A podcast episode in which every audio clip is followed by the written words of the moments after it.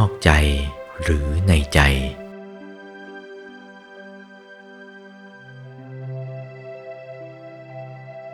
พุทโธ เป็นเนมิตกนามเกิดจากพุทธรัตนะธรรมโม เป็นเนมิตกนามเกิดจากธรรมรัตนะ และสังโฆเป็นเนมิตกนามเกิดขึ้นจากสังฆรัตนะ พุทธรัตนะ ธรรมรัตนะ สังฆรัตนะทั้งสามนี้ เป็นตัวแก่นสารของพระพุทธศาสนา พุทธรัตนะ ธรรมรัตนะ สังฆรัตนะทั้งสามนี้ อยู่ที่ไหน อยู่ในตัวของเรานี่เอง อยู่ในตัวตรงไหน ในตอนศีรษะ หรือว่า อยู่ในตอนเท้า หรือว่าอยู่ในท่อนตัว เอาคอออกเสีย เอาขาออกเสีย เหลือแต่ท่อนตัว จะอยู่ตอนขา ตอนหัว หรือว่าอยู่ตอนตัว พระพุทธเจ้า อยู่ตรงกลางกาย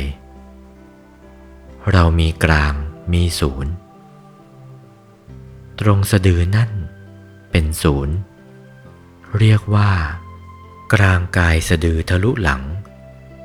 ขวาทะลุซ้าย เหมือนเราขึงได้เส้นหนึ่งให้ตึง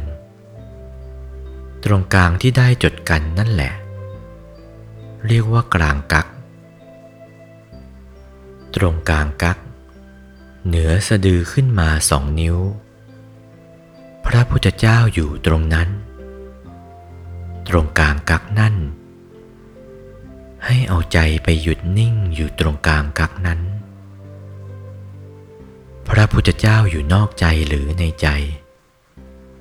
ให้เอาใจไปหยุดนิ่งอยู่ตรงนั้น พอใจหยุดนิ่ง ก็เข้ากลางของใจที่หยุดนิ่งนั้นทีเดียว ที่เขาว่า สวรรค์ในอก นรกในใจ พระก็อยู่ในใจ พอใจหยุดนิ่ง ก็เข้ากลางของใจที่หยุดนิ่ง กลางของกลาง กลางของกลาง กลางของกลาง ซ้ายขวาหน้าหลังล่างบนนอกใน ไม่ไปทีเดียว กลางของกลาง กลางของกลาง กลางของกลาง หนักเข้า พอหยุดถูกส่วนเข้าเท่านั้น จะเห็นทางที่จะเข้าไปถึงกายละเอียดเป็นชั้นๆเข้าไป จนถึงพุทธรัตนะ ธรรมรัตนะ สังฆรัตนะ เราต้องรู้ ถ้าไม่รู้ เราจะระลึกถึงพุทธรัตนะ ธรรมรัตนะ สังฆรัตนะไม่ถูก